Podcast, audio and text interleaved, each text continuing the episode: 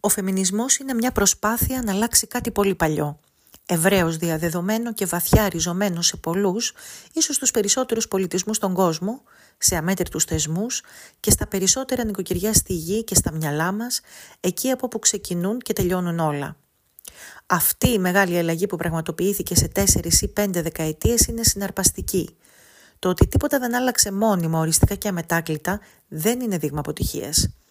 Μια γυναίκα έχει να διανύσει ένα δρόμο χιλίων χιλιόμετρων. 20 λεπτά μετά το πρώτο βήμα διακηρύσουν πως έχει ακόμα να κάνει 999 και ότι δεν θα φτάσει ποτέ πουθενά.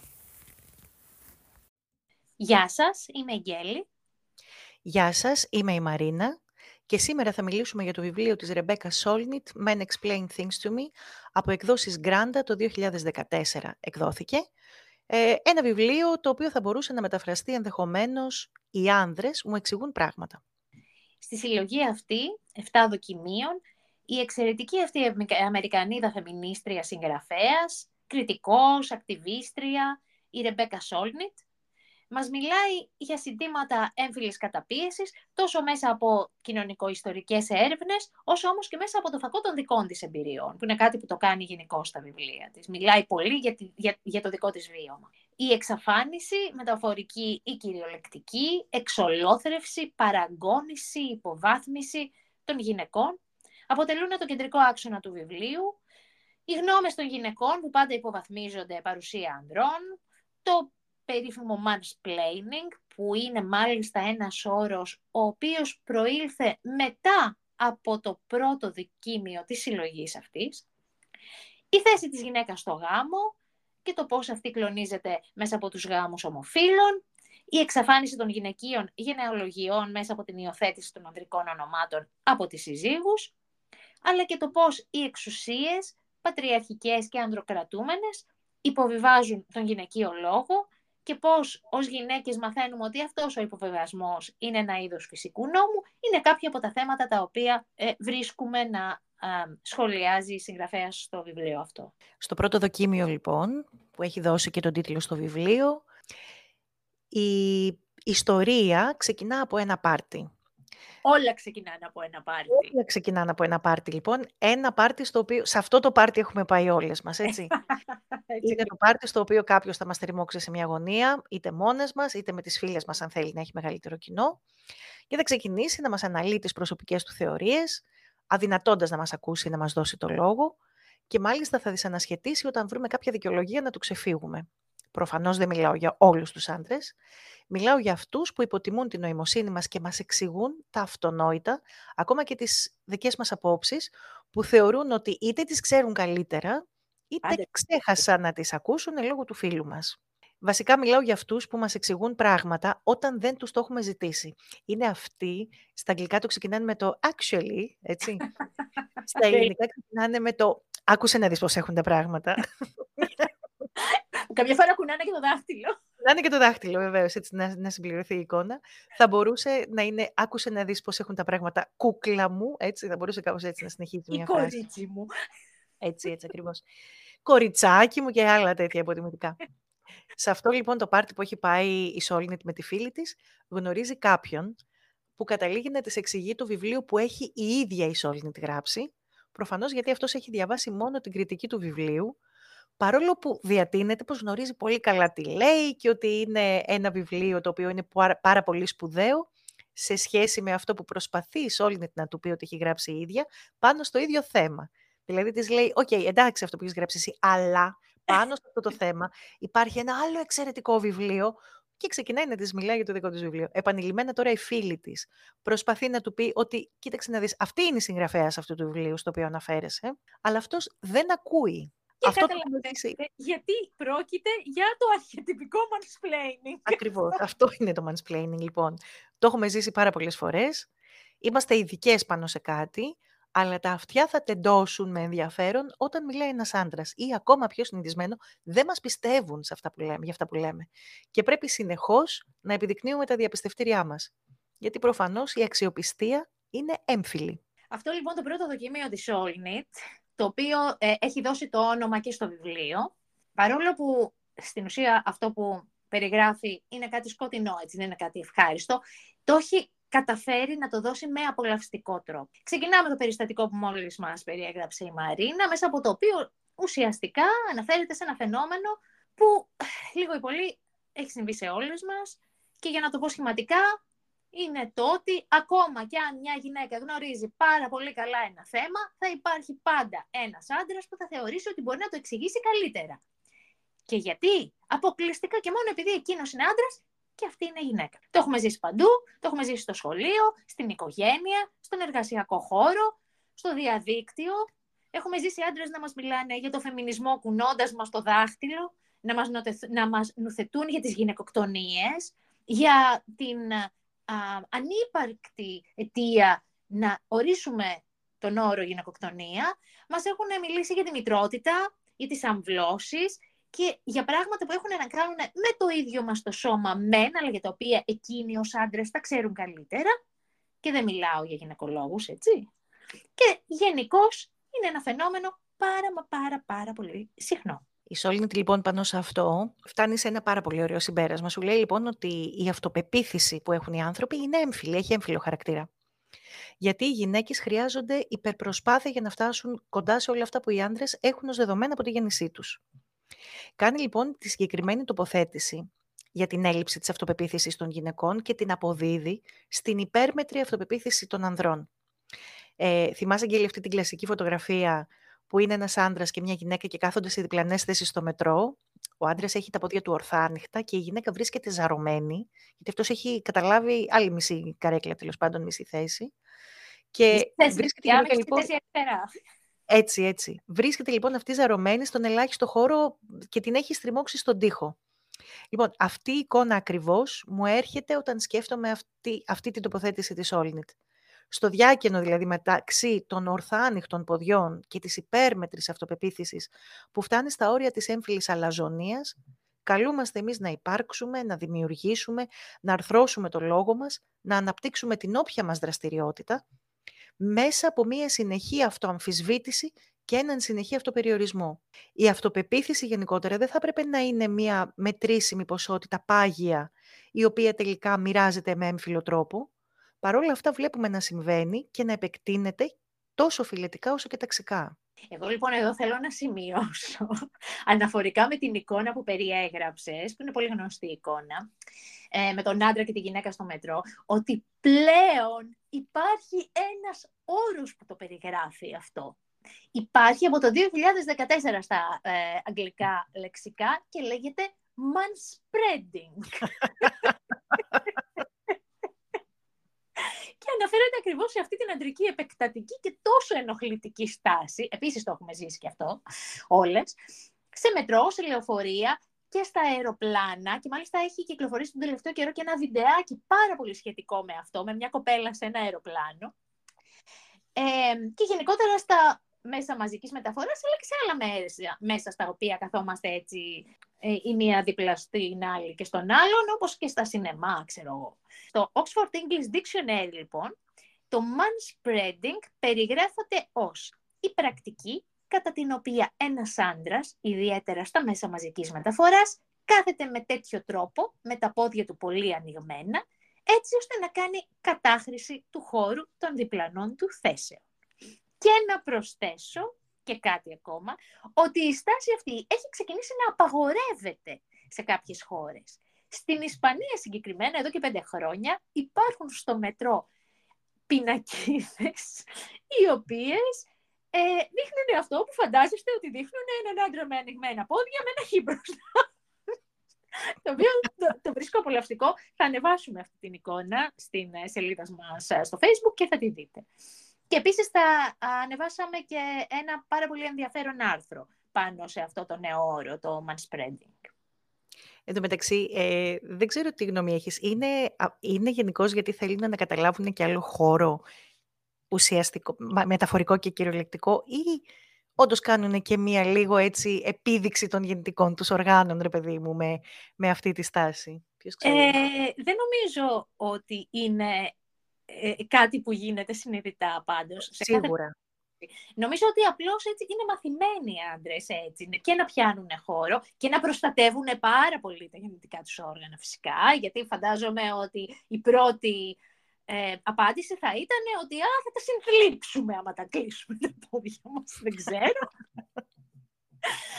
Αλλά ε, νομίζω είναι κυρίως ε, ένα θέμα mentality.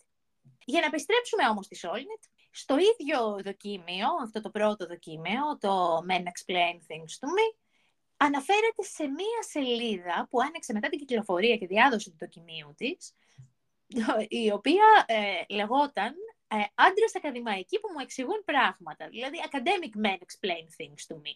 Κάτι το οποίο το βρήκαμε ιδιαίτερα αστείο με την Μαρίνα, αλλά βέβαια και την ίδια στιγμή είναι τραγικό, έτσι. Τόσο μέσα στο πανεπιστήμιο, όσο και έξω από αυτό, οι άντρες γαλουχούνται με την πεποίθηση ότι δικαιούνται να έχουν ισχυρότερη άποψη από τις γυναίκες ότι πάντα ξέρουν περισσότερα και ότι δική τους η άποψη μετράει περισσότερο. Στα αγγλικά υπάρχει και ένας όρος για τέτοιου είδους συμπεριφορές που δεν αναφέρεται μόνο στο έμφυλο ζήτημα, αναφέρεται επίσης και στην επικαιοκρατία, αναφέρεται στο, στο ταξικό ζήτημα. Είναι το entitlement. Μεγαλώνοντας με αυτή την τακτική ως δεδομένη, οι γυναίκες έμαθαν να φοβούνται να εκφράζουν τις απόψεις τους. Ακόμα και να μοιράζονται τις γνώσεις τους, γενικώς να έχουν λόγο και επίσης έχουμε αναπτύξει και άλλη μία συνήθεια, να αναλύουμε πάρα πολύ αυτά που σκεφτόμαστε.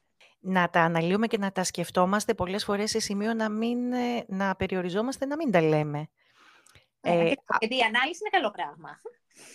Έτσι, η ανάλυση, αλλά να την κρατήσεις μετά για την εαυτή σου, γιατί το, το θέμα είναι ότι οι πάρα πολλοί άντρες μιλάνε για πράγματα τα οποία δεν ξέρουν. Με αυτή τη φοβερή αυτοπεποίθηση αυτό που τα ξέρει όλα, έτσι, που έχει να κάνει εννοείται με την ημιμάθεια και πολλές φορές και με την αμάθεια.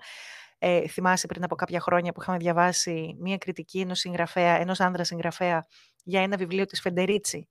Λοιπόν, αυτό ήταν ήταν καταπληκτικό. Ε, φαινόταν σαν να μην είχε διαβάσει καθόλου το βιβλίο. Δηλαδή ήταν πράγματα τα οποία ήταν άσχετα, τα οποία τα έχεις πάρει τώρα από το πιστόφυλλο, τα έχεις πάρει από τον τίτλο, τα έχεις πάρει από κάποια κριτική. Από άλλες δηλαδή, κριτικές, ναι. Από άλλες κριτικές, αλλά και κριτικές τις οποίες μετά δεν έχουν περάσει από κάποιο φίλτρο. Πώς είναι δυνατόν να το κάνεις, επειδή πρέπει να γράψεις κάτι στα ελληνικά, τέλος πάντων. Εγώ Αυτό... για το πάντως ε, ε, συγγραφέα, τον έχω πετύχει, δεν θέλουμε να αναφερθούμε τώρα σε όνομα, τον έχω πετύχει να μεταφράζει βιβλίο και στην εισαγωγή του να το κρίνει με τρόπο που πάλι έμοιαζε σαν να μην το είχε διαβάσει. Παρόλο που το είχε μεταφράσει. Άρα είναι, είναι κάτι άλλο αυτό. Τέλος ναι, πάντων, αυτό είναι αυτό που ανέφερες πριν. Είναι ταυτόχρονα εξωφρενικό, αλλά είναι και πάρα πολύ αστείο, έτσι. Ας μείνουμε στο χιούμορ μας, λοιπόν. Ε, θέλω να ε, παρατηρήσω ότι η Σόλνιτ, παιδί μου, εντάξει, έτσι, είναι μια Αμερικάνα, συγγραφέα, είναι λευκή, δυτική, έχει ένα προνόμιο, το οποίο όμως ε, το αναγνωρίζει, δηλαδή έχει ένα υψηλό βαθμό αυτογνωσίας. Αναγνωρίζει ότι ως λευκή δυτική συγγραφέας και επίσης τυχερή, ώστε να πέσει σε πολύ καλούς εκδότες, γιατί και αυτό είναι ένα θέμα, είχε την τύχη να, να μπορέσει να εκδώσει τα βιβλία της με όλη αυτή την, ε, τη θεματική, γιατί αυτή είναι η θεματική της όλη γενικώς. Και αυτό ήταν κάτι που της έδωσε δύναμη να απαιτεί το λόγο. Και αναγνωρίζει ουσιαστικά ότι χωρίς αυτό το πλεονέκτημα δεν ξέρει και η ίδια αν θα έβρισκε την ίδια δύναμη. Εντάξει, παρόλα αυτά, σε αυτό η αναγνώριση του προνομίου που μπορεί να έχει ο καθένας και κάθε μία θα πρέπει να συνοδεύεται και ειδικά όταν είσαι σε αυτή τη θέση της συγγραφέα που επηρεάζεις κόσμο έτσι και μπορείς ας πούμε αυτή τη στιγμή να επηρεάσεις και την θεωρητική σκέψη. Δεν θα έπρεπε να συνοδεύεται από μια προσπάθεια βελτίωσης της θέσης των μη προνομιούχων ομάδων και της ενδυνάμωσής τους. Αλλιώς μιλάμε για κάτι το οποίο είναι σχετικά αυτονόητο. Δηλαδή, αναγνωρίζω ότι εγώ έχω ένα προνόμιο που οι άλλοι δεν έχουν.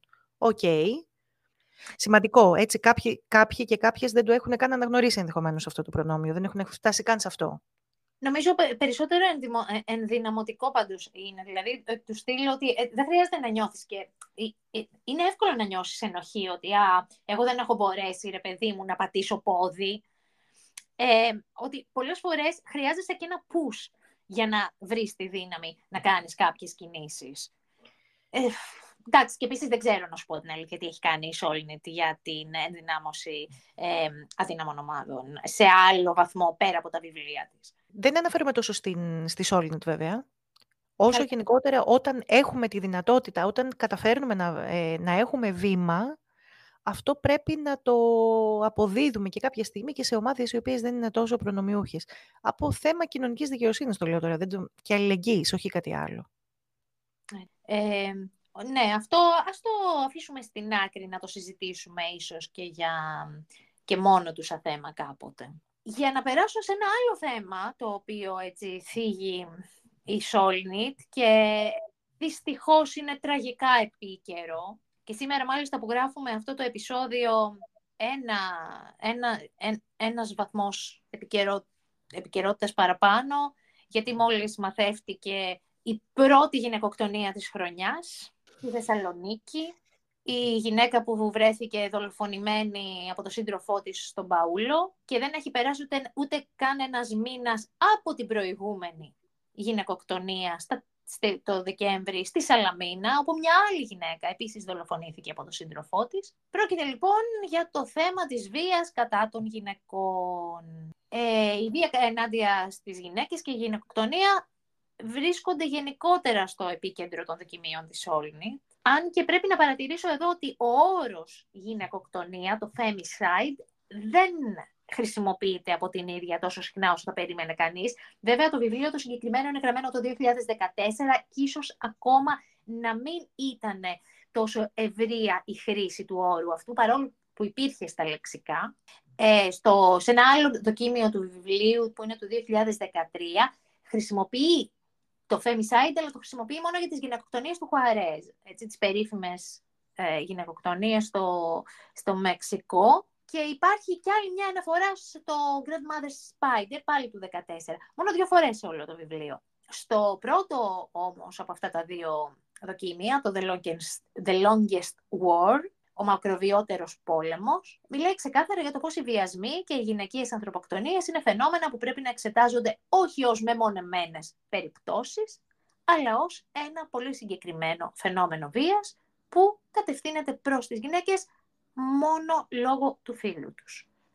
Ο όρος πάντως υπάρχει από το 1976, άρχισε να γίνεται ευρύτερα γνωστός και να χρησιμοποιείται περισσότερο μετά το Μητού και μάλιστα στο, στα ελληνικά πράγματα, ε, όπως διαβάζω σε ένα άρθρο του Σαραντάκου, ήταν η λέξη του 2021. Παρόλο που ήμασταν ε, εν μέσω COVID και στην Ελλάδα. Έτσι, το άρθρο είναι πάρα πολύ ωραίο και αυτό θα σας το ανεβάσουμε στη σελίδα μας.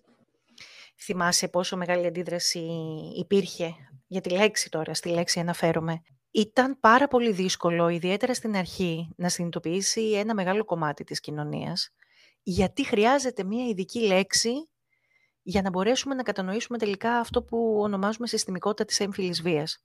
Υπήρχε εγώ θα το ονομάσω αντιδραστικότητα αυτό το οποίο άκουγα. Υπήρχε Υπάρχει ακόμα, έτσι. Δεν έχει Υπάρχει ακόμα, απλά ίσως το ακούσαμε και πάρα πολλές φορές και κάποια στιγμή νομίζω ότι κάποιοι άνθρωποι το έχουν αποδεχτεί. Ναι. Υπάρχει αντιδραστικότητα για να αντιμετωπιστεί βασικά το φαινόμενο αυτό συνολικά τα περιστατικά γυναικοκτονιών αντιμετωπίζονταν σαν να ήταν περιστασιακά, σαν να ήταν μεμονωμένα και νομίζω ότι αυτό πρέπει να το λέμε τελικά με κάθε ευκαιρία, έτσι, να ξεκαθαρίζουμε λιγάκι δύο πραγματάκια για το βιασμό. Ναι. Καταρχήν δεν έχει βάση ούτε αιτία στη σεξουαλική επιθυμία. Ο βιασμός και αυτό... Είναι ένας τεράστιος μύθος είναι τεράστιος μύθος και πραγματικά δεν, έχει, δεν εδράζεται και σε καμία απολύτως επιστημονική, δεν, είναι, δεν έχει καθόλου επιστημονική εξήγηση αυτό. Ο βιασμός, και αυτό επεκτείνεται σε όλα τα φύλλα, έχει βασικό σκοπό τον έλεγχο και την άσκηση εξουσίας και την επίδειξη ισχύως και την κυριαρχία. Δεν συσχετίζεται προφανέστατα με το επίπεδο προκλητικότητας μιας γυναίκας. Να πούμε κι άλλα αυτονόητα, να πω κι άλλα. Ε, ή δεν χρειάζεται. Πολλές φορές, εντωμεταξύ, σε αυτούς που έχουν διαπράξει ή δεχθεί εγκλήματα, υπάρχει πλήθος κόσμου που εύχεται να τους κάνουν τα ίδια και χειρότερα στη φυλακή. Και συχνά αναφέρονται στο βιασμό. Σου λένε σκότωσε, τώρα θα καλοπεράσεις στην φυλακή. Αναφερόμενοι βέβαια ότι θα τον βιάσουν οι υπόλοιποι κρατούμενοι. Ενώ όμως χαμοραμπή δηλαδή, έτσι. Είναι, είναι τόσο μακριά. Καλά, δεν γνωρίζουμε καθόλου τι γίνεται στα Ιδρύματα κράτηση, έτσι. Δεν γνωρίζουμε καθόλου τους κανόνες τους, ε, που υπάρχουν. Έχουμε φτιάξει τα δικά μας από τις ταινίες. Για κάποιο λόγο, λοιπόν, υπάρχει μια πεποίθηση ότι στη φυλακή υπάρχει έλεος, ένας κώδικας τιμής και ένα εσωτερικό σύστημα απονομής δικαιοσύνης, το οποίο ξαφνικά εμείς που είμαστε απ' έξω, έτσι, το θεωρούμε και πάρα πολύ σωστό και πολύ ηθικό και πολύ δίκαιο. Δηλαδή, ό,τι δεν έχει αποκαταστήσει το δικαστικό σύστημα, θα το καταφέρουν στη φυλακή οι υπόλοιποι έγκλειστοι. Και αυτό μας φαίνεται λογικό. Προφανέστατα υπάρχουν βιασμοί στη φυλακή. Έχουν γραφτεί πάρα πολύ ενδιαφέροντα κείμενα γι' αυτό από ανθρώπους οι οποίοι έχουν εννοείται ε, εκτίσει ποινές. Είναι όμως λόγω του ηθικού κώδικα της φυλακής ή είναι αυτό που αναφέρουμε για την άσκηση της εξουσίας; Επίσης, δεν βιάζονται όλοι στις φυλακές. Δεν βιάζονται όλοι οι βιαστές, δεν βιάζονται όλοι οι παιδοκτόνοι, δεν βιάζονται όλοι οι δολοφόνοι, αλλά αυτοί που είναι περισσότερο αδύναμοι. Και αυτό είναι στατιστικό. Γιατί έχει ε, να κάνει με αυτό που λέγαμε πριν. Γιατί επίσης έχει να κάνει με την πατριαρχία. Έτσι είναι το, το, το ίδιο πατριαρχικό σύστημα. Έχουμε αναπαραγωγή, αναπαραγωγή του μέσα στο, στη φυλακή. Ακριβώς και περιέχει κιόλας γενικώ ο βιασμός. Έχει αυτή την έννοια της, της εκδίκησης, έτσι. Ότι δηλαδή τι θα κάνω αν εσύ δεν είσαι αυτό, θα σε γαμίσω. Αυτό. Και αυτό το fuck, το, το, το, το, το fuck you, όλη, όλη αυτή η ρητορική του fuck και του, ε, του γαμάου στην καθημερινότητα, της έννοιας του γαμάου, έχει, κουβαλάει πάρα πολύ μέσα την κουλτούρα του βιασμού. Είναι αυτό, μέσα σε ένα πράγμα. Οι λέξεις μας είναι γεμάτες από την κουλτούρα μας προφανώς. Έτσι. Ε, φανερώνουν αυτό που είμαστε. Θυμάσαι το πρίμα νόκτης, το δικαίωμα του άρχοντα στο Μεσαίωνα να έχει την πρώτη, να έχει αυτός την πρώτη σεξουαλική επαφή με τη γυναίκα, την πρώτη νύχτα του γάμου της, πριν το σύζυγό της. Αυτό λοιπόν που λέμε κουλτούρα... Ναι. Ακριβώς.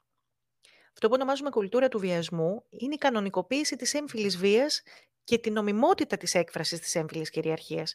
Και αυτό μπορεί να έχει πολλές μορφές. Μπορεί, ας πούμε, οι γυναίκες, για παράδειγμα, να μην είναι αξιόπιστες όταν καταγγέλνουν περιπτώσεις έμφυλης βίας, κακοποίησης, παρενόχλησης, βιασμού. Δηλαδή, κατευθείαν, μας φαίνεται, σαν, ως κοινωνία εννοώ, πολύ πιο λογικό μια γυναίκα να λέει ψέματα για να εκδικηθεί έναν άντρα, να λέει ψέματα ότι τη βίασε, παρά στην πραγματικότητα να αποδεχτούμε ότι μπορεί όντως να την έχει βιάσει. Από την άλλη, ενεργοποιείται ένας ολόκληρος μηχανισμός προκειμένου να αποθωθούν οι δράστες τόσο δικαστικά αλλά και στην ευρύτερη κοινωνική συνείδηση. Και είναι τώρα η κατάσταση που τα, όσο τα αγόρια έχουν δικαίωμα να υποτιμούν, να παρενοχλούν τα κορίτσια χωρίς συνέπειες ουσιαστικές, μόνο και μόνο επειδή είναι αγόρια και επειδή αυτή είναι η φυσική τους στάση, όσο δηλαδή εμείς δεν ξεριζώνουμε αυτές τις βαθιές μισογίνικες απόψεις με κάθε ευκαιρία, θα συνεχίζουμε να θρύνουμε θύματα και θα πέφτουμε και από τα σύννεφα με τις γυναικοκτονίες και τους γυναικοκτόνους, ωστόσο θα αντιδρούμε στον όρο, έτσι, γιατί στο κάτω-κάτω είμαστε όλοι άνθρωποι, δεν πρέπει να διαχωριζόμαστε σε αυτό. Ναι, βέβαια. Θα πρέπει να υπάρχουν και αντροκτονίες. Ε, η βία, λέει η Σόλνιτ, δεν έχει φυλή, δεν έχει τάξη, θρησκεία ή εθνικότητα, έχει όμως φίλο. Σε κάθε φυλή, τάξη και θρησκεία, η γυναίκα θα την υποστεί τη βία. Το Longest War είναι ένα δοκίμιο που σου γυρνάει τα σωθικά. Ίσως το πιο συγκλονιστικό του βιβλίου, λόγω του θέματος και της ποδρότητάς του. Τι κάνει; Ουσιαστικά κάνει μια ανελαίτη απαρίθμηση βίων περιστατικών που έχουν υποστεί γυναίκες, κυρίως στις Ηνωμένες Πολιτείες, αλλά και σε όλο τον κόσμο, και μια παρατήρηση της ολιγορίας των αντίστοιχων αρχών, της φυσικοποίησης του φαινομένου και της συστημικής άρνησης συστηματοποίησης της έρευνάς του. Έτσι, νομίζω μας ακούγονται πολύ οικία αυτά μετά από εκείνο τον παράζ γυναικοκτονιών που ζήσαμε και στην Ελλάδα μετά το COVID. Ας θυμίσουμε εδώ πέρα ότι στην περίπτωση της γυναικοκτονίας της Σαλαμίνα, τώρα, αυτό το πρόσφατο, πριν ένα μήνα, η Γεωργία, την οποία ο δολοφόνος κακοποιούσε συστηματικά και αυτήν και τον γιο της, πήγε στην αστυνομία να καταγγείλει για εξήγηση και για ξυλοδαρμό το σύντροφό της, που όχι μόνο την απειλούσε, αλλά της είχε ήδη σπάσει και το πόδι σε προηγούμενο ξυλοδαρμό και ενώ εκκρεμούσαν ταυτόχρονα και άλλες καταγγελίες εις βάρος του και οι αστυνομικοί το μόνο που κάνανε ήταν να τις, να τις προτείνουν να πάρει ένα panic button και σε περίπτωση που κινδυνεύσει να το ενεργοποιήσει. Και της δώσαν και συμβουλή να μην γυρίσει σπίτι της, να μείνει μαζί του το βράδυ. Ε, δεν τα λέμε για ολιγορία της αστυνομίας, μόνο. Η γυναίκα αυτά, αλλά δεν έπιασαν.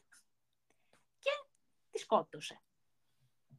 Τόσοι πολλοί άντρες δολοφονούν τις νυν ή τέος συντρόφους τους, που έχουμε πάνω από χίλιες ανθρωποκτονίες αυτού του είδους το χρόνο, που σημαίνει ότι κάθε τρία χρόνια ο αριθμός των θανάτων φτάνει τα θύματα της 11 η Σεπτεμβρίου, γράφει η Solnit για την Αμερικανική κοινωνία. Παρόλα αυτά, κανείς ποτέ δεν έχει κηρύξει πόλεμο ενάντια σε αυτού του είδους τον, τρόπο, τον τρόμο. Και τονίζει επίσης το πόσο η βία αυτή σχετίζεται, όπως μας είπε πριν και η Μαρίνα, με τον έλεγχο και την αίσθηση του δικαιώματος. Η βία, γράφει η συγγραφέας, είναι πρώτα απ' όλα απολυταρχική. Ξεκινάει με αυτό το δεδομένο. Εγώ έχω το δικαίωμα να σε ελέγχω. Ο φόνος είναι η ακραία εκδοχή της απολυταρχίας αυτής, αφού ο δολοφόνος επισφραγίζει το δικαίωμά του να αποφασίζει αν θα ζήσεις ή αν θα πεθάνεις, που πρόκειται για το έσχατο είδος ελέγχου ενός ανθρώπου. Στο ίδιο κείμενο σχολιάζεται και ένα ακόμα τραγικό παράδοξο, το πώς οι εκάστοτε τρόποι αντιμετώπισης των βιασμών έχουν ως κέντρο πρωτίστως το πώς τα θύματα θα τους αποφύγουν και όχι το πώς θα πάψουν οι θύτες να τους κάνουν. Να σου πω, θυμάσαι κάποια στιγμή που είχε... Ήταν κάτι το οποίο κυκλοφορούσε πάρα πολύ, έτσι. Ε, που έλεγε υπομορφή ερώτησης αθώας και αγνής, ότι αυτό που λένε στις γυναίκες λοιπόν είναι να μην κυκλοφορούν ε, μόνες τους, να ε, μην φοράνε προκλητικά ρούχα, να μην κάνουν όλο αυτό, για να μην τις βιάσουν, να μην βιαστούν, παθητική φωνή κιόλας. Ναι. Ενώ λέει το πιο απλό πράγμα θα ήταν η απαγόρευση της κυκλοφορίας των ανδρών τα βράδια. ότι αυτοί δεν θα έπρεπε να βγαίνουν από τη στιγμή που κάποιοι από αυτούς θα, θα διαπράξουν έτσι κι αλλιώς κάποιους βιασμούς. Μα έτσι είναι. Τα έχουμε ακούσει, τα έχουμε ακούσει χίλιες φορές αυτά. Και μη φοράς δεκόλντε, και μη φοράς κοντιφούστα, και μη περπατάς μόνη σου στα σκοτεινά δρομάκια. Ε, να μην έχεις πιει πολύ όταν ένα σπίτι, να έχεις πάντα παρέα, να μην χορεύεις προκλητικά, να κρατάς φυρίχτρα, να κρατάς καρφίτσα ή εκείνο το πράγμα που ρίχνει ηλεκτρισμό, έτσι, ε, άπειρες συμβουλές. Έχουν βγει ολόκληρα applications που βρίσκουν τις ασφαλέστερες διαδρομές.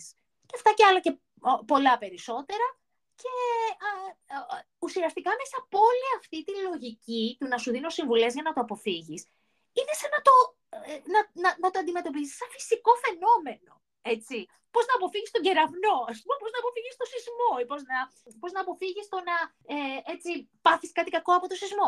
Έτσι είναι. Δηλαδή, ο βιασμός είναι κάτι που θα συμβεί όπως και να έχει. Εσύ πρέπει να αποδέχεσαι, αποδέχεσαι ότι η κοινωνία δεν μπορεί. Όχι η κοινωνία, γιατί δεν είναι θέμα κοινωνίας αυτή τη στιγμή. Θα μπορούσαν. Ε, είναι διαφορετικά τα μέτρα τέλος πάντων που μπορούν να αναλυφθούν γι' αυτό. Ότι δεν μπορεί να γίνει τίποτα. Ναι. Ότι κοίταξε να δει.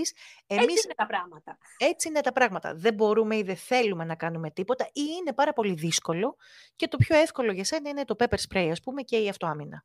Και μάλιστα αναφέρει κάτι η Σόλεν που εγώ δεν το ήξερα. Ότι πριν βγει ο Τραμπ στην εξουσία, σε μια εκλογική καμπάνια του 2012, υπήρχαν ρεπουμπλικάνοι υποψήφοι που ήταν, αν έχετε το Θεό σας, προ-rape. Υποστήριζαν δηλαδή ότι οι γυναίκες... Τι μπορεί να σημαίνει αυτό. Δεν θέλω να το εκφράζω στα ελληνικά, Μαρίνα. Είναι το δικαίωμα στην επιλογή, να είσαι βιαστής. Πραγματικά. Ε, έλεγαν, λέει, αυτοί οι τύποι, ότι ε, αυτοί υποστήριζαν μάλλον ότι οι γυναίκες ξέρουν, λέει, πώς να εμποδίζουν το να μείνουν έγκυες όταν βιάζονται. Ή ακόμα υπήρχαν και κάποιοι που θεωρούσαν τις εγκυμοσύνες από βιασμό. Δώρα του Θεού. Τέλος πάντων, το κείμενο είχε γραφτεί το 2013. Είσαι σε σοκ, Μαρίνα, ναι, ναι, ναι, Να πιω λίγο νερό, γιατί...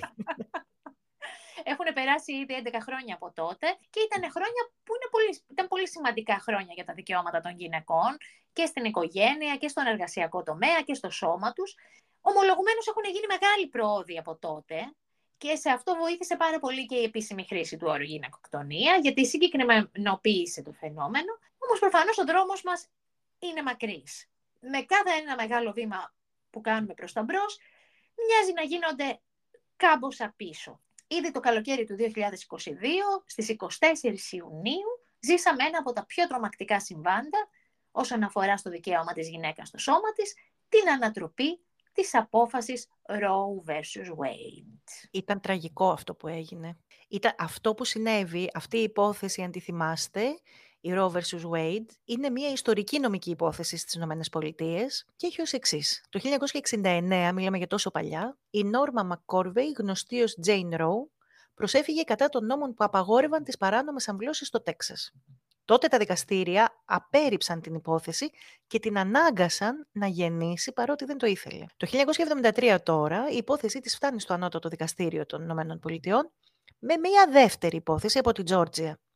Αυτές τώρα οι αγωγές αντιτίθεται στους νόμους του Τέξας και της Τζόρτζια που θεωρούνται αντισυνταγματικοί γιατί παραβιάζουν, και εκεί στηρίχτηκε η απόφαση, παραβιάζουν το δικαίωμα της γυναίκας στην ιδιωτική ζωή. Με ψήφους λοιπόν 7 προς 2, το ανώτατο δικαστήριο έβγαλε απόφαση υπέρ των αγωγών και θεώρησε ότι υπάρχει δικαίωμα της γυναίκας να αποφασίσει για την έκτρωση και αυτό προστατεύεται από το Σύνταγμα και έτσι λοιπόν καθιερώθηκε η νομιμότητα των εκτρώσεων σε όλη την Αμερική. Αυτό λοιπόν που συνέβη το 2022, μέχρι εδώ όλα καλά, έτσι. Ναι. Το 2022 λοιπόν, τον Ιούνιο, το Ανώτατο Δικαστήριο αποφάσισε υπέρ της απαγόρευσης των εκτρώσεων στο Μισισιπί μετά τις 15 εβδομάδες της εγκυμοσύνης. Δηλαδή, τι γίνεται με αυτό; Τίθεται τέλος στο συνταγματικό δικαίωμα της γυναίκας για εκτρώσεις για εκατομμύρια γυναίκες στις ΗΠΑ. Πλέον, οι μεμονωμένες πολιτείες έχουν τη δυνατότητα, αποέκτησαν τη δυνατότητα, να επιβάλλουν από την αρχή απαγορεύσεις της διαδικασίες, της διαδικασίας αυτής. Δηλαδή, περίπου οι μισές πολιτείες των Ηνωμένων Πολιτειών πρόκειται να εφαρμόσουν καινούργια περιοριστικά μέτρα ή και απαγορεύσεις, με 13 πολιτείες που ήδη έχουν εγκρίνει τους λεγόμενους νόμους ενεργοποίησης που αφαιρούν την νομιμότητα της έκτρωσης μετά από μια απόφαση του Ενωτάτου Δικαστηρίου. Και τώρα έχουμε και άλλες πολιτείες οι οποίες εξετάζουν και καινούριους περιορισμούς για τις για τις εκτρώσεις. Ε, και όχι μόνο στις Ηνωμένες Πολιτείες, έτσι. Αυτό παίρνει μπάλα πάρα πολλά πράγματα. Ε, για παράδειγμα, την, στην ε, Πολωνία ε, είδαμε ότι αυτή, αυτή η απόφαση των, στις Ηνωμένες Πολιτείες προκάλεσε μία τέτοια πολιτική ακαμψία σε έναν ανάλογο νόμο και μάλιστα πρόκειται για έναν νόμο που είναι από τους αυστηρότερους νόμους στην Ευρώπη πάνω στην έκτρωση και ενώ ήταν να αναθεωρηθεί, το πήραν πίσω με αποτέλεσμα το καλοκαίρι που μας πέρασε να δούμε χιλιάδες γυναίκες στους δρόμους για να φωνάζουν ε, υπέρ των αμβλώσεων. Και μην πάμε και πάρα πολύ μακριά, να μείνουμε στην Ελλάδα. Εδώ πλέον, ας πούμε, το δικαίωμα στην έκτρωση εμφισβητείται με πάρα πολλούς τρόπους. Καταρχάς, να ξεκινήσω με το ζήτημα των δικαιωμάτων του αγέννητου παιδιού. Πρώτα-πρώτα υπάρχει μία αιμονή στη χρήση αυτού του όρου, έτσι. Δεν λέμε έμβριο, λέμε αγέννητο παιδί. Παρ' όλα αυτά... Διπλωματική επιλογή. Ναι, ναι, ναι. Δηλαδή αντιμετωπίζεται ως άτομο. Όμως που δεν αντιμετωπίζεται γενικά ως άτομο. Δηλαδή το δικαίωμα, τα δικαιώματα του αγέννητου παιδιού περιορίζονται στην υποχρέωση της γυναίκας να το γεννήσει κάτω από οποιασδήποτε συνθήκες. Δεν τα διευρύνει όμως όποιος αυτό το πράγμα το υποστηρίζει. Δηλαδή δεν λέει να έχει νομική υπόσταση αυτό το αγέννητο παιδί ή τα προνόμια τα οποία μπορεί να απορρέουν από την νομική υπόσταση. Ο Ευρωβουλευτής λοιπόν της Νέας Δημοκρατίας, αν θυμάσαι, Στέλιος Κιμπουρόπουλος, mm-hmm. ψήφισε κατά του δικαιώματος στην έκτρωση, παρότι μετά προσπάθησε να το μαζέψει λέγοντας πως σέβεται το δικαίωμα της γυναίκας στην αυτοδιάθεση του σώματός της και δεν το θεώρησε καθόλου αντιφατικό αυτό. Αυτό μάλιστα ήταν αυτή η πρόταση για, την, ε, για το αγέννητο παιδί, ήταν, είχε ακροδεξιά έμπνευση, έτσι. Βέβαια πάρα πολλές καμπάνιες πληροφόρησης για την υπογονιμότητα, συνέδρια που αποτελούνται από εκκλησιαστικούς φορείς και αποκλειστικά όλοι άνδρες, έτσι. Θα θελήσουν να αποφασίσουν για τα σώματα των γυναικών ερήμην μας. Υπάρχει ένα βασικό θεωρητικό ζήτημα που προκύπτει από αυτό το θέμα και αυτό είναι βασικά το πώς είναι δυνατό να είναι αποδεκτό κάποιος άλλος να αποφασίζει για το σώμα ενός άλλου ανθρώπου και να θεωρούμε δηλαδή ότι επειδή είναι γυναίκες αυτοί έτσι, έτσι ότι οι γυναίκες βρίσκονται στην υπηρεσία ενός κράτους που τις χειρίζεται σαν αντικείμενα. Ας Τόσο... πατέψουμε λίγο εδώ πέρα στην, στο podcast που είχαμε κάνει για τη Φεντερίτσι, γιατί νομίζω ότι η Φεντερίτσι δίνει πάρα πολύ ωραίες απαντήσεις σε αυτό. Το πρακτικό πρόβλημα που προκύπτει είναι ο ταξικός χαρακτήρας που θα αποκτήσουν από εδώ και πέρα οι εκτρώσεις. Οι γυναίκες οι οποίες έχουν την οικονομική δυνατότητα θα μπορούν να ταξιδεύουν προκειμένου να διακόψουν μια εγκυμοσύνη ανεπιθύμητη με ασφάλεια Όσες δεν μπορούν αυτό να το στηρίξουν οικονομικά, θα είναι ευάλωτες σε παράνομου και επικίνδυνους για τη ζωή τους τρόπους διακοπής. Και θυμάσαι αυτή την απίστευτη, την αφίσα, δεν μπορώ να την ξεχάσω, ε, για τις εκτρώσεις στην Ιρλανδία. Ήταν μία κρεμάστρα σε ένα σκούρο φόντο. Εκεί ξαναπάμε τώρα. Τι είναι από τις πιο ανατριχιαστικές καμπάνιες που έχουν υπάρξει; Το συμπέρασμα τέλος πάντων είναι λοιπόν ότι αυτό, ότι ο νόμος κατά των αμβλώσεων είναι, ένα, είναι ένας νόμος έμφυλος μεν, αλλά και ταξικός στην ίδια στιγμή, αφού θέτει πρωτίστως σε κίνδυνο την υγεία των γυναικών των χαμηλών στρωμάτων, που προκειμένου να κάνουν άμβλωση, θα καταφύγουν σε συνθήκες φτωχής ή ανύπαρκτης υγιεινής, γιατί όσες γυναίκες θέλουν να το κάνουν, θα το κάνουν, παιδιά. Το θέμα είναι ότι αν έχεις χρήματα θα πας στην πολιτεία που το επιτρέπει και θα πας σε ένα σοβαρό νοσοκομείο, ενώ αν δεν έχεις θα καταφύγεις σε αυτό που κάποτε λέγαμε κομπογιανίτες ή ακόμα χειρότερα σε ιντερνετικές αυτοσχέδιες μεθόδους. Και θα έχεις πολλές πιθανότητες να πεθάνεις. Η Αμερικανίδα διανοήτρια Ruth Gilmore, όταν προσπάθησε να ορίσει το ρατσισμό, ανέφερε ότι έχει να κάνει με την έκθεση συγκεκριμένων πληθυσμών σε πρόωρο θάνατο. Για να προχωρήσουμε σε ένα άλλο θέμα, στο, με το οποίο ασχολείται η Σόλνιτ στο βιβλίο, το οποίο επίσης είναι πολύ επίκαιρο σήμερα, πρόκειται για το γάμο των ομοφύλων. Λοιπόν, το νομοσχέδιο για την επέκταση του γάμου για τα ομόφυλα ζευγάρια είναι μάλλον πρώτον, πρώτον θυρών. Έτσι. Θέλουμε να ελπίσουμε ότι έχει φτάσει πλέον σε αυτό το σημείο, επιτέλους και στην Ελλάδα. Και παρόλα αυτά, ο ελληνικός πληθυσμός μοιάζει να μην είναι και πολύ έτοιμος για κάτι τέτοιο. Διάβαζα κάποιες έρευνες Διάβαζα στην εφημερίδα των συντακτών ότι μια στατιστική έδειξε ότι οι ψηφοφόροι του κέντρου και της κεντροδεξιάς, για παράδειγμα, είναι ενάντια στην πλήρη ισότητα στο γάμο και στην άρση διακρίσεων, με πρώτο και καλύτερο φυσικά τον υπερσυντηρητικό Σαμαρά, ενώ υπάρχει, λέει, σε αυτούς τους κύκλους και μια καταπληκτική πρόταση να θεσμοθετηθεί ο γάμος χωρίς τεκνοθεσία. Οι Έλληνες φοβούνται πάρα πολύ το ενδεχόμενο ομόφυλες ζευγάρια να υιοθετούν. Να παρατηρήσουμε βέβαια ότι και στους αριστερούς ακόμα χώρου το μεγαλύτερο ποσοστό ψηφοφόρων που είναι υπέρ είναι από το ΜΕΡΑ 25 που και, και εκεί φτάνει στο 76% ενώ στο ΣΥΡΙΖΑ παρόλο που Κασελάκης ε, είναι μόνο 61%. Καταλαβαίνουμε επομένως ότι και η αριστερά μας δεν είναι και η πιο προοδευτική του κόσμου. Ναι, και για τους λάτρεις της στατιστικής λοιπόν να σημειώσουμε ότι από τη Νέα Δημοκρατία μόνο 19 βουλευτές υπερψήφισαν το σύμφωνο συμβίωσης, έτσι, μιλάω τώρα για το γάμο, για τα ομόφυλα ζευγάρια. Στο ΔΕΚΟΚΟΕ 11 από τους 15 βουλευτές ήταν απόντες στην ψήφιση του νομοσχεδίου και ανάμεσά τους ήταν και ο Γενικός Γραμματέας του κόμματος και η Λιάννα Κανέλη. Παρ' όλα αυτά έχει, ε, είναι πάντα γελάω, αλλά και μου, βγαίνουν πάρα πολλά συναισθήματα όταν υπάρχει κόσμος ο οποίος θεωρεί ότι έχει το δικαίωμα να αποφασίσει για το αν θα παντρευτεί ένα ζευγάρι. Μου φαίνεται πάντα εξωφρενικό. Δηλαδή, ενώ μπορείς να πεις πολύ απλά, και ποιος ερώτησε. Για ποιο λόγο πρέπει εσύ να δώσεις την ευχή σου, ας πούμε, για να παντρευτεί οποιοδήποτε ή οποιαδήποτε, το οποιοδήποτε; Γιατί ξαφνικά αναφερόμαστε, όταν αναφερόμαστε σε κάτι που έχει να κάνει με ανθρώπινα δικαιώματα, με πολιτικά δικαιώματα, με ισότητα πολιτών σε μια χώρα, γιατί πρέπει να ρωτήσουμε, είστε υπέρ, είστε όριμοι ως κοινωνία να το, ε, να το αφήσετε; Δηλαδή μου φαίνεται εξωφρενικό. Εγώ πάντως, ε, από ό,τι έχω καταλάβει, αυτή τη στιγμή το μεγαλύτερο πρόβλημα είναι η τεκνοθεσία από τα ομόφυλα ζευγάρια. Ε, και στη Νέα Δημοκρατία ειδικά έχουμε το Βορύδι να έχει απειλήσει με παρέτηση, λέει, σε περίπτωση που ζητηθεί κομματική πειθαρχία στην ψηφοφορία για την τεκνοθεσία. Ω, oh, με τη απώλεια.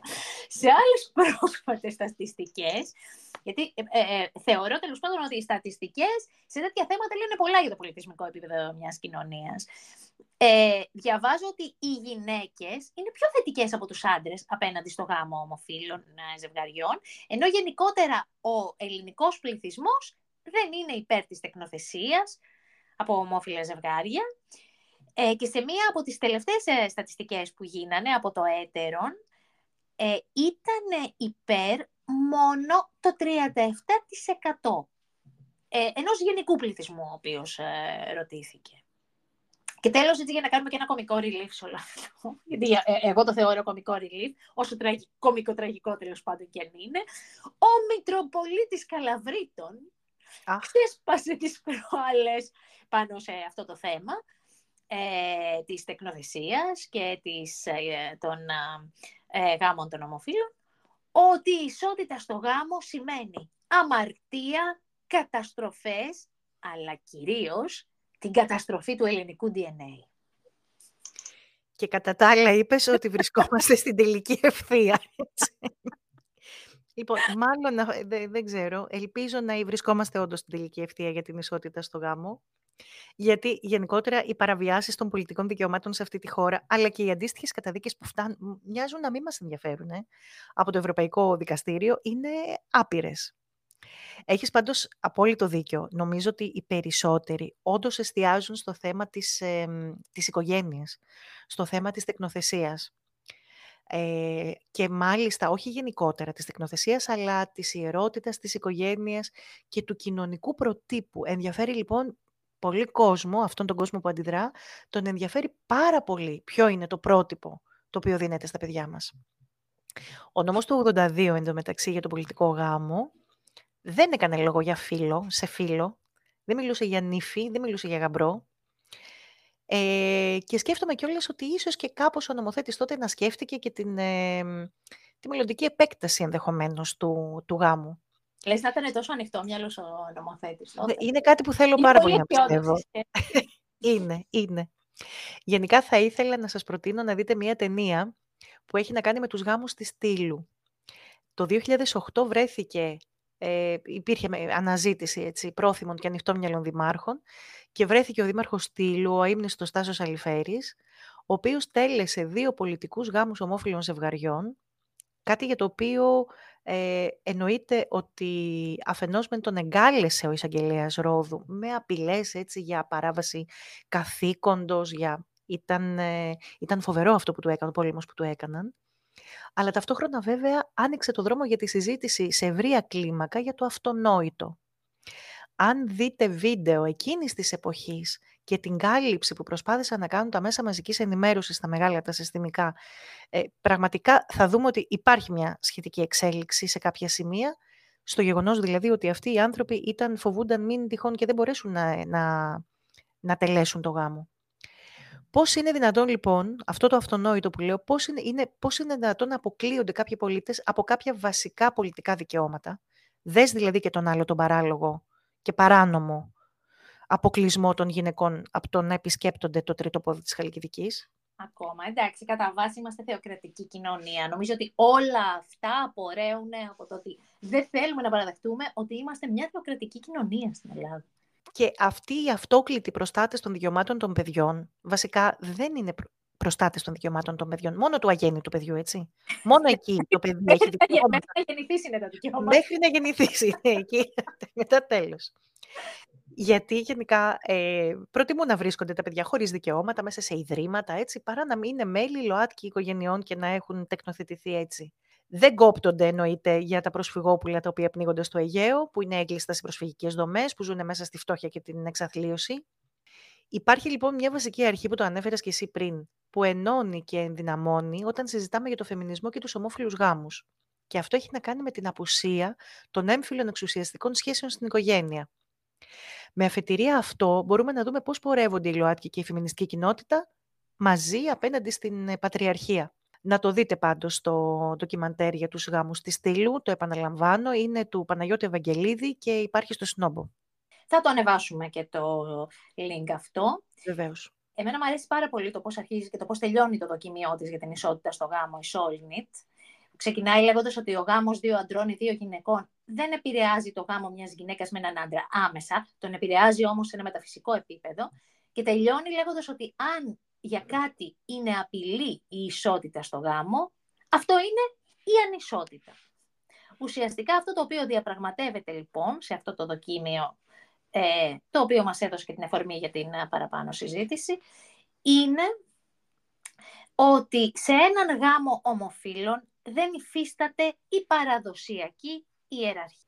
Είναι ένας γάμος επί ίσης όρης και αυτό από μόνο του είναι απειλητικό για το ίδιο το πατριαρχικό μοντέλο εν γέννη. Ένα από τα σημεία τα οποία βρήκα εξαιρετικά στο, στη Solnit, στο βιβλίο της Solnit, είναι η αναφορά της στις ζαπατιστικές κοινότητες του Μεξικού. Και άλλες φορές έχουμε αναφερθεί στον νότιο-αμερικάνικο φεμινισμό και πόσο ανανεωτικός μπορεί να είναι και για τη δική μας σκέψη. Φέτος συμπληρώνονται, τώρα δηλαδή, συμπληρώνονται 30 χρόνια από την εξέγερση των Ζαπατίστας. Την πρωτοχρονιά του 1994 ξεκίνησε ε, η ένοπλη εξέγερση των Ιθαγενών στην επαρχία της Τιάπας του Μεξικού. Ξεκίνησε αυτό με την κατάληψη του Σαν Κριστόμπαλ από τον Ζαπατιστικό στρατό της Εθνικής Απελευθέρωσης. Και μάλιστα, αν θυμάστε, πάρα πολλοί Έλληνες και πολλές Ελληνίδες πήγαν αλληλέγγυοι και αλληλέγγυες εκείνη την περίοδο. Αν θυμάστε την πρωτοβουλία για το ένα σχολείο για τη Τζιάπας. Λίγα χρόνια πριν, λοιπόν, είχε αποφασιστεί να γίνει ένα ταξίδι από, από το Μεξικό στην Ευρώπη, σε, πολλές, σε όλες τις χώρες της Ευρώπης, το οποίο τελικά δεν ολοκληρώθηκε ποτέ και νομίζω ότι αφορμή έτσι, και καθόλου αιτία ήταν ο κορονοϊός. Είχαν λοιπόν ξεκινήσει οι ζαπατίστικες ομάδες στο ταξίδι προς την Ευρώπη με σκοπό να μοιραστούν μαζί μας τις πρακτικές καλής διακυβέρνησής τους, αλλά και να κάνουν προτάσεις και συνεργασίες και συναντήσεις που είχαν να κάνουν με την αυτοοργάνωση της υγείας και της εκπαίδευσης. Γενικά από πάρα πολύ παλιά, από τότε δηλαδή, ήδη εδώ και 30 χρόνια, από τα πρώτα πράγματα τα οποία συμφωνήθηκαν στις ζαπατίστικες εξηγερμένες κοινότητες, ήταν η πατριαρχία και καταδικάστηκε έμπρακτα μαζί με την εμφυλίβια. Δηλαδή, εξόριζαν όλους τους ανθρώπους οι οποίοι είχαν τάση προς ε, έμφυλη βία και γυναικοκτονίες. Οι Ζαπατίστας συνδέονται πολύ στενά με το φεμινισμό και την πολιτική υπέρ των queer. Υπάρχει μάλιστα ο επαναστατικός νόμος για τις γυναίκες, ο οποίος έχει εκπονηθεί από την κομμαντάντα Ραμόνα, και σε αυτό θα βάλουμε link στη σελίδα, με 10 θέσεις που μπορεί να αποτελέσουν παράδειγμα για πάρα πολλά κράτη και για την Ελλάδα. Από τα πιο ωραία πράγματα τα οποία είχα δει, μπορείτε να βρείτε και υλικό, ε, είναι το φεμινιστικό φεστιβάλ που είχαν φιλοξενήσει οι Ζαπατίστα το 2018, το οποίο ήταν μια ευκαιρία να δημιουργηθούν και ε, εκπαιδευτικά και επαγγελματικά δίκτυα, αλλά και να εξεταστεί η υγεία και η ευημερία κάποιου ως γυναίκα στον αγώνα για τη δικαιοσύνη. Αυτά είναι τα δικά τους λόγια. Σε αυτό το φεμινιστικό φεστιβάλ υπήρχαν εργαστήρια, υπήρχαν πίνακες συζητήσεων, ταινίες, θεατρικές παραστάσεις, εκθέσεις τέχνης, αθλητικές εκδηλώσεις, τα πάντα, τα οποία δηλαδή γίνονταν συνεργατικά προς το συγκεκριμένο σκοπό. Ε, τα θέματα τους είχαν να κάνουν με την εμφυλιβία, είχαν να κάνουν με την αυτοάμυνα, την, ε, το σεξισμό στα μέσα ενημέρωσης, τα σεξουαλικά δικαιώματα, τα περιβαλλοντικά δικαιώματα των γυναικών και την απεικιοκρατία, τις διακρίσεις κατά των αυτόχθονων ΛΟΑΤΚΙ κοινοτήτων και όλες αυτές οι δραστηριότητες οργανώθηκαν και διεξήχθησαν από γυναίκες και όλα είχαν ως στόχο να δημιουργηθεί μια έμφυλη συνείδηση και να αποκατασταθεί η αυτοπεποίθηση και η αυτονομία των γυναικών. Γενικά νομίζω ότι πάνω σε αυτό αξίζει να κάνουμε ένα ειδικό επεισόδιο για τον κοινοτικό φεμινισμό της Νότιας Αμερικής για να γνωρίσουμε και καλύτερα και αναλυτικότερα τις θέσεις του. Μου φαίνεται εξαιρετικό το ότι υπάρχουν κοινότητες, έστω και μικρές, που λειτουργούν έτσι αυτή τη στιγμή και μου φαίνεται επίσης και τρομερά αισιόδοξο. Γιατί μέσα σε όλα αυτά έτσι, τα λίγο θλιβερά πράγματα που λέμε μεταξύ σοβαρού και αστείου, νιώθω ότι είναι η στιγμή να επικεντρωθούμε πολύ στην αισιοδοξία. Και στη δικτύωση. Στη δικτύωση και την αισιοδοξία, ναι. Ε, η δικτύωση από μόνη της είναι ένα πολύ αισιόδοξο ενδεχόμενο. Και γι' αυτό και θέλω τώρα να μιλήσω για ένα άλλο δοκίμιο μέσα από το βιβλίο αυτό, όπου και η Σόλνη δείχνει πόσο σημαντική είναι η αισιοδοξία για την φεμινιστική πορεία, για το, για, για το μέλλον του φεμινισμού και γενικά το μέλλον των ανθρώπινων δικαιωμάτων.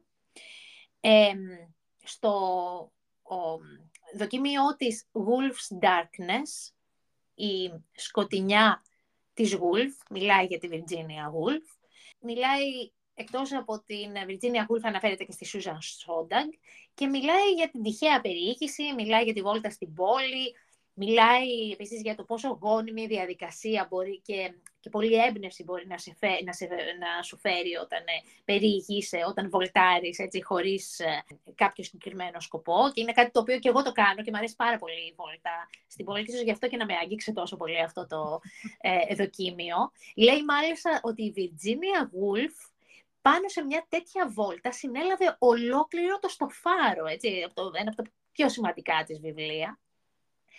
Ε, κυρίως όμως, με αφορμή την περιήγηση, λέει πώς την, την θέση της, ότι το αναπάντεχο, το ενδεχόμενο, η απρόβλεπτη τροπή των πραγμάτων, έτσι, η απρόβλεπτη, ε, ο απρόβλεπτος προορισμός στον οποίο θα σε φέρει η περιήγηση, ή η παρέγκληση τέλος πάντων, όπως θα έλεγε ο, ο Επίκουρος, είναι πάντα όχι μόνο πηγή δημιουργικότητας, ξέρετε πηγή δημιουργικότητας, αλλά εκεί βρίσκεται και ένα πάρα πολύ γόνιμο έδαφος για την ελπίδα. Ίσως λοιπόν γιατί τον τελευταίο καιρό η απεσιοδοξία στον κόσμο μοιάζει να κυριαρχεί και έχουμε καλούς λόγους γι' αυτό, καθώς οι εξακολουθητικές περιπτώσεις βίας ενάντια στις γυναίκες αυτονούν, γενικότερα στις αδύναμες ομάδες και στη φύση, και ενώ ταυτόχρονα έχουμε και δύο γνωστούς, τέλος πάντων, α, πολύ άδικους πολέμους να μένονται γύρω μας, που δεν δείχνουν να,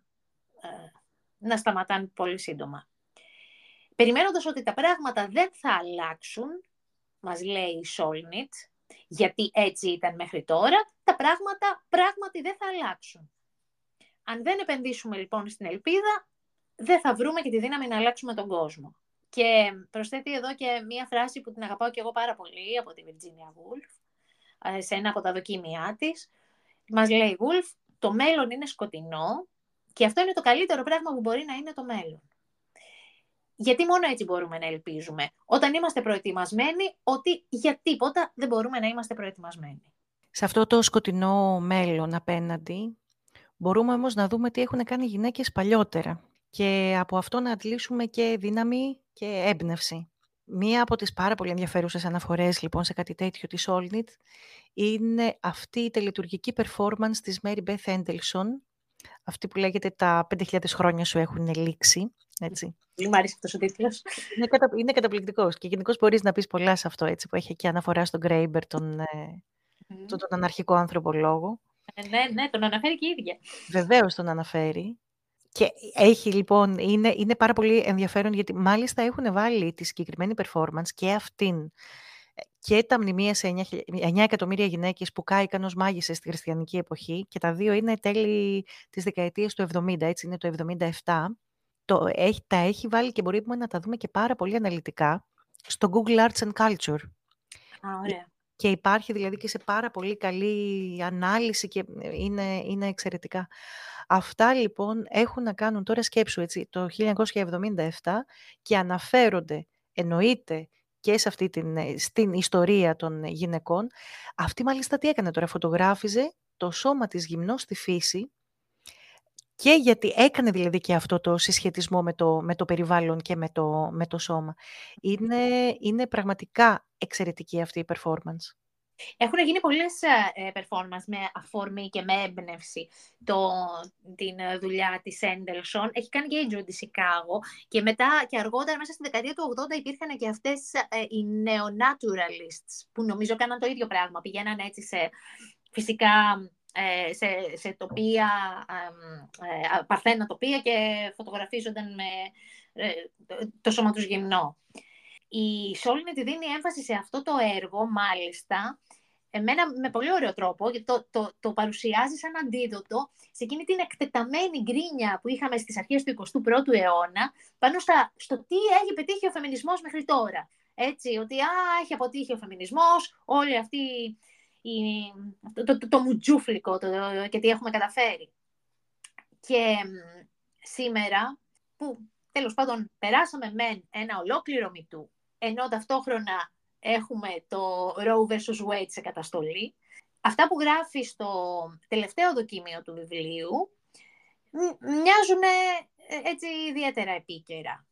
Αυτό λοιπόν που τονίζει στο τέλος του βιβλίου και πρέπει και αυτό να το ακούσουμε με προσοχή γιατί χρειαζόμαστε την ενδυνάμωση και την αισιοδοξία αυτή τη στιγμή, είναι ότι όλες αυτές οι μεταστροφές που έγιναν τα χρόνια αυτά, από εκεί, από τα, τα τέλη της δεκαετίας του 60 μέχρι σήμερα, όσα μπάκλας και αν περάσουν, δεν γυρνάνε πίσω.